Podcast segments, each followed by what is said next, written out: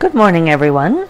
Today is August 23rd, a Thursday, and it is 8:12 in the morning. I am a little bit later starting today on the podcast, though I did start very early. I did not get drunked up for my birthday yesterday. I had a couple drinks, but that's all. Um, I've actually been up since pretty early, but I've been doing businessy type things this morning because today we are unveiling the new cover of Shooting Star. Uh, and that is up on Jen Twimom's blog. That's what I'm talking about. And I'll put a link to that. And then it'll be up in other places too. So um, I did do a story on the blog for Jen on why I changed the cover. Um, but, you know, basically it just wasn't selling the book. It wasn't transmitting genre. And that's one of the things that I think, I don't know, a lot of self publishing writers figured out before, not before trad publishing did, but they figured it out because they were in the position of being in the same chair as a publisher. Because when you self publish, you are both the writer and the publisher, right? Mm, first sip, so good. So, when writers, I would say, you know, writers in general, first get their books published, they um, they dream of what the cover will be like. They dream of seeing their characters brought to full color life. Um, sometimes, you know, you have very particular ideas of how, like, your hero or heroine will look and uh, inevitably you're disappointed because it never looks like things do in your head.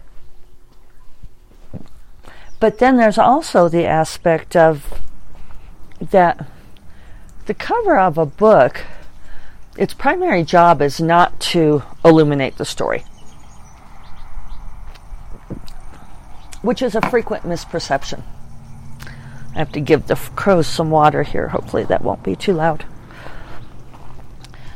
Uh, we got tons of rain yesterday, but the crows are under the portal, so it's kind of ironic that they have to have their little extra dose of water.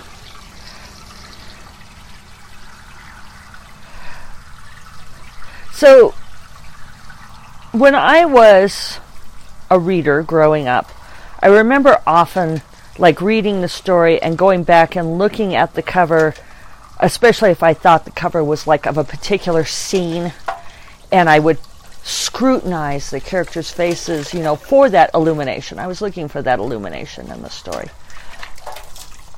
And I don't know, maybe, maybe in another era, although I doubt it, uh, that was the job of the cover to illuminate the story. But really, the job of the cover is almost inarguably to transmit what the book is about. Even if you want to take out the whole idea of you know selling, you know, if we don't want to have to talk about marketing and that kind of thing, uh, the cover is still what you look at when you pick up the book. You might see the title on the spine, and the title tells you a lot too. But the cover is what it helps you know what the book is about. It entices you, it gives you an idea of the kind of story you would be getting into. So, while my cover for Shooting Star was exactly what I envisioned, and in some ways did illuminate the story. It was a, a marketing mistake on my part, which is no surprise because I am not the marketing queen by any stretch. Um, and it failed to transmit genre. In fact, it transmitted an entirely different genre than what it is. So, I am looking forward to seeing if this new cover um, does a better job, and I hope that you all will check it out and let me know what you think.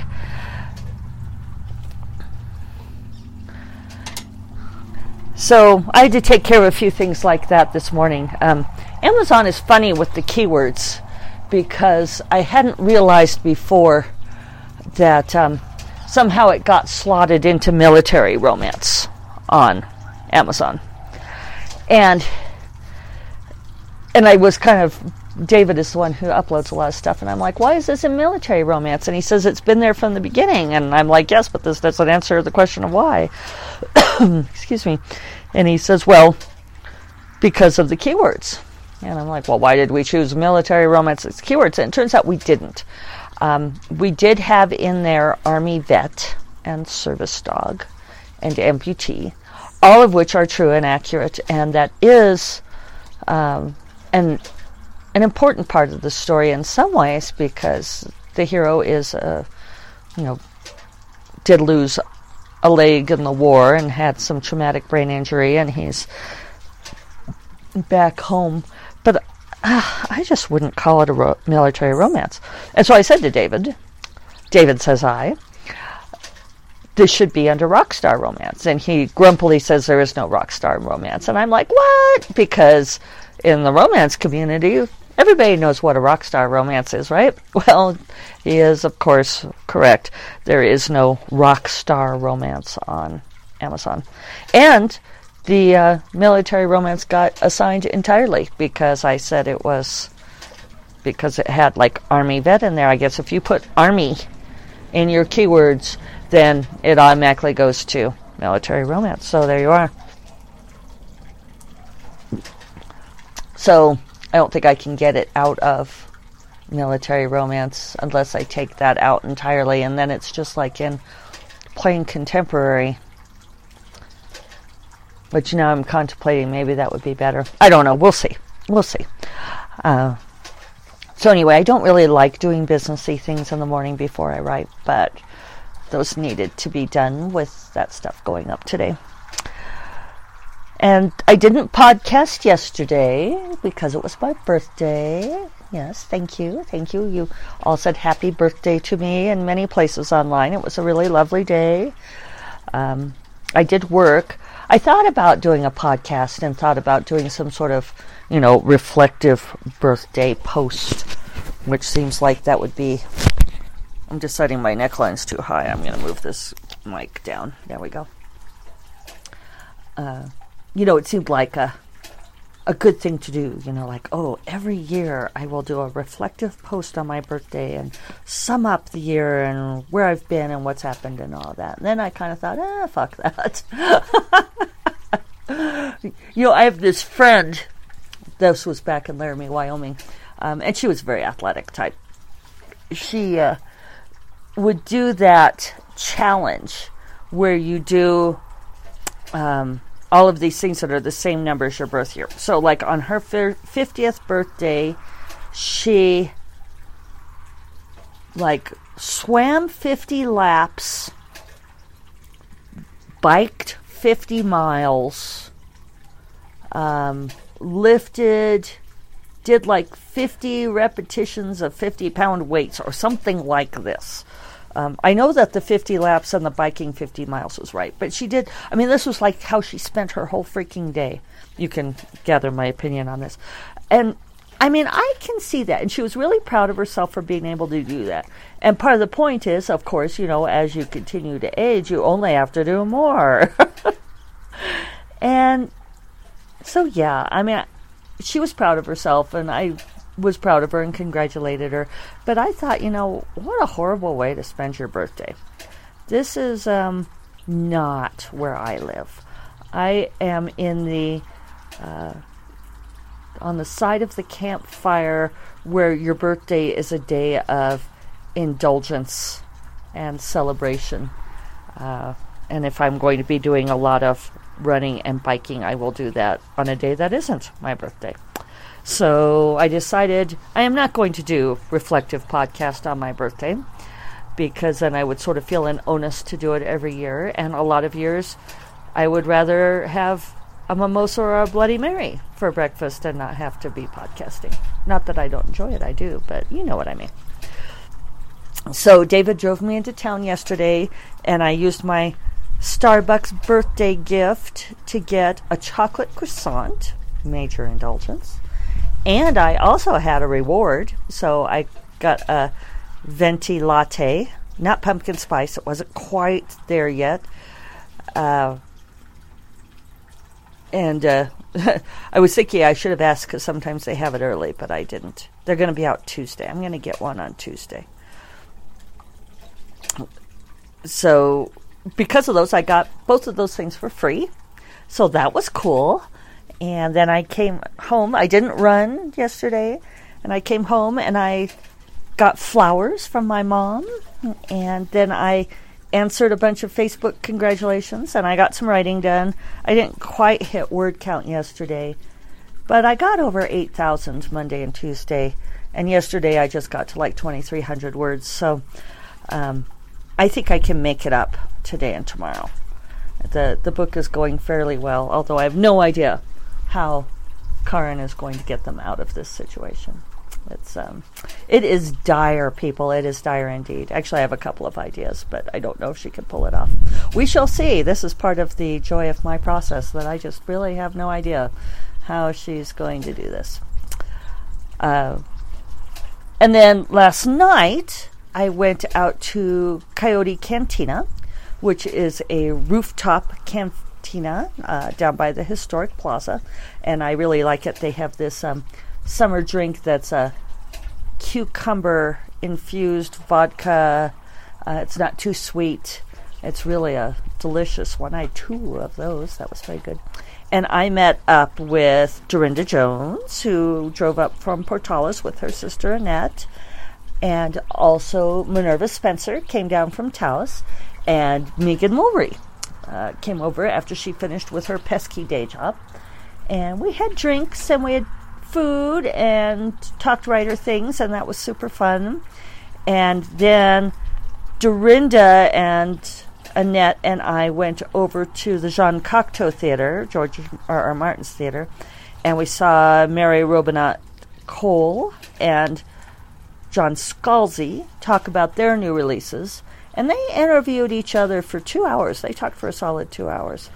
And they said a lot of very interesting things. Um, I like both of them.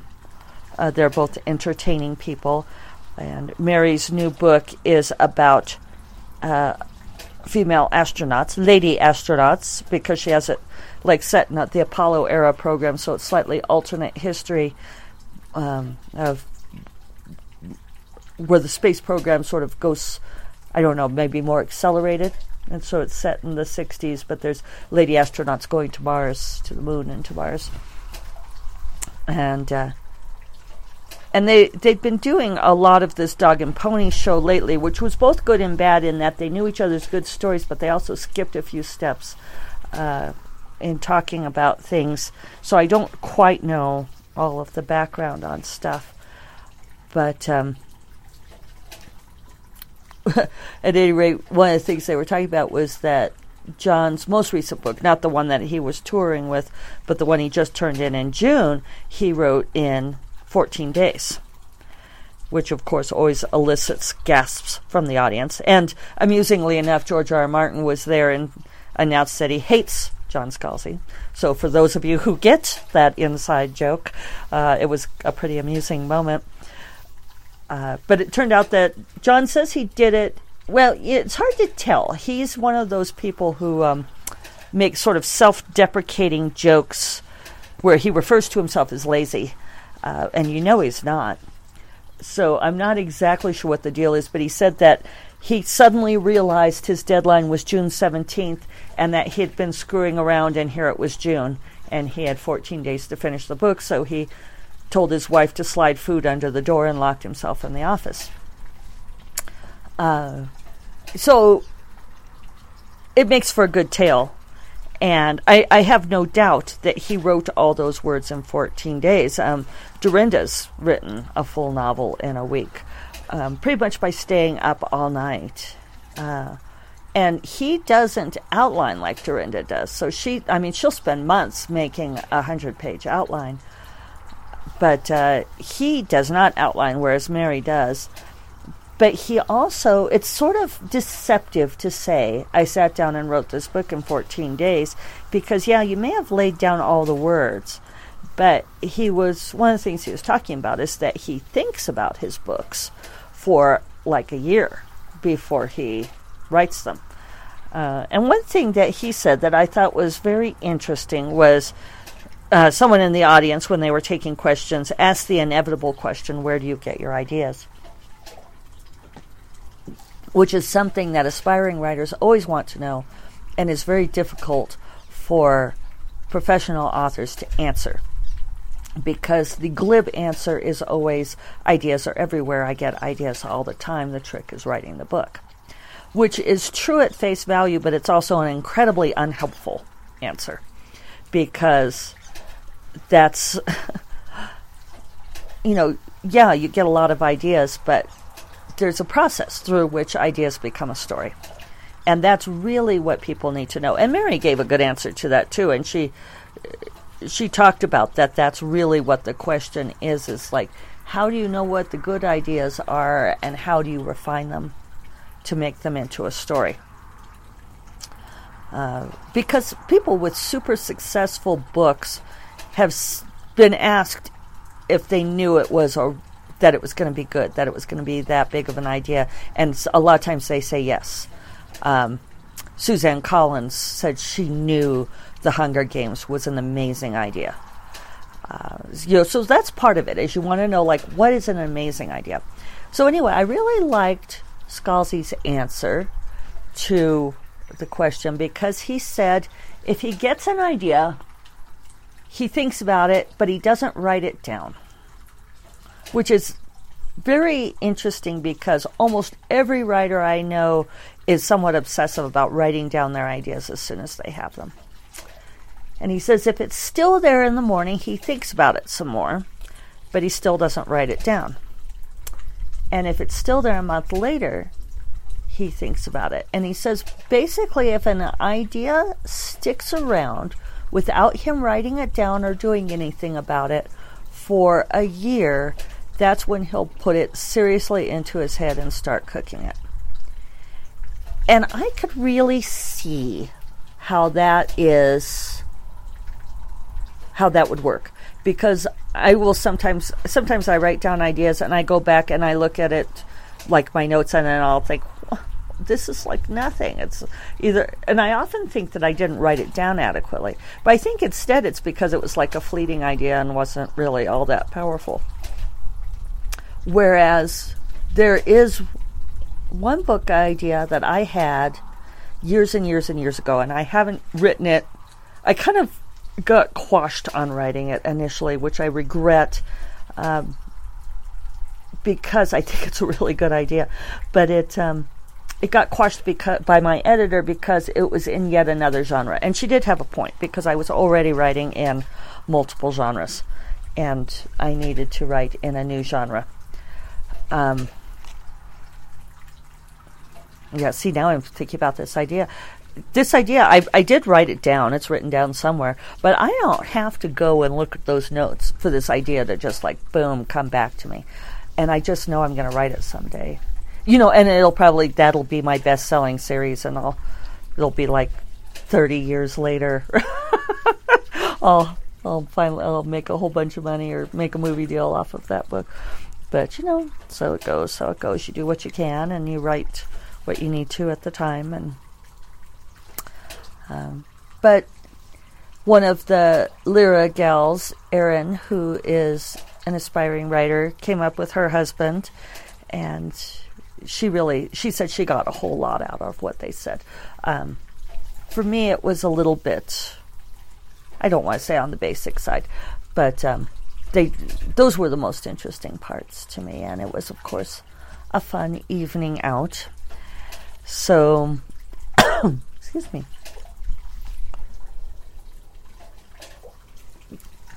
and of course, everyone's in town for Bubonicon.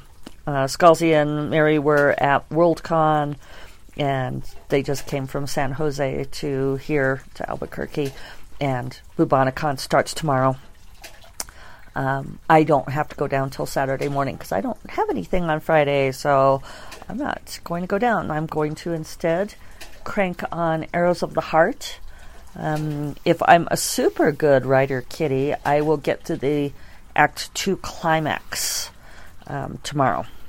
I could do it. It's it'll be a little bit of a push, but then I'm going to have four days off. I'm going to be at Crested Butte with my family, So I will um, maybe do some podcasting, maybe get my mom and my aunt and other folks on for the cup of coffee podcast. That might be entertaining. So you guys start thinking about fun things to say. And uh, I heard from a few of you yesterday, along with your happy birthday greetings, that you're enjoying listening to the podcast. So that's awesome. I appreciate that. I, it's nice knowing that my ramblings are fun for you. Uh, Pilar, hi Pilar, said that she doesn't listen to it, doesn't listen to it live, and she's not sure of the time zones. Um, actually, nobody listens to it live. I record this on my phone using voice memo as I'm sitting on one of my patios, and then I upload it. So only the kiddies hear it live, and you know how they are. They're such critics, I don't care. So, anyway, thank you for sharing my first cup of coffee with me. It's uh, always a pleasure, and I hope that you all have a wonderful day. And I will talk to you tomorrow. Bye bye.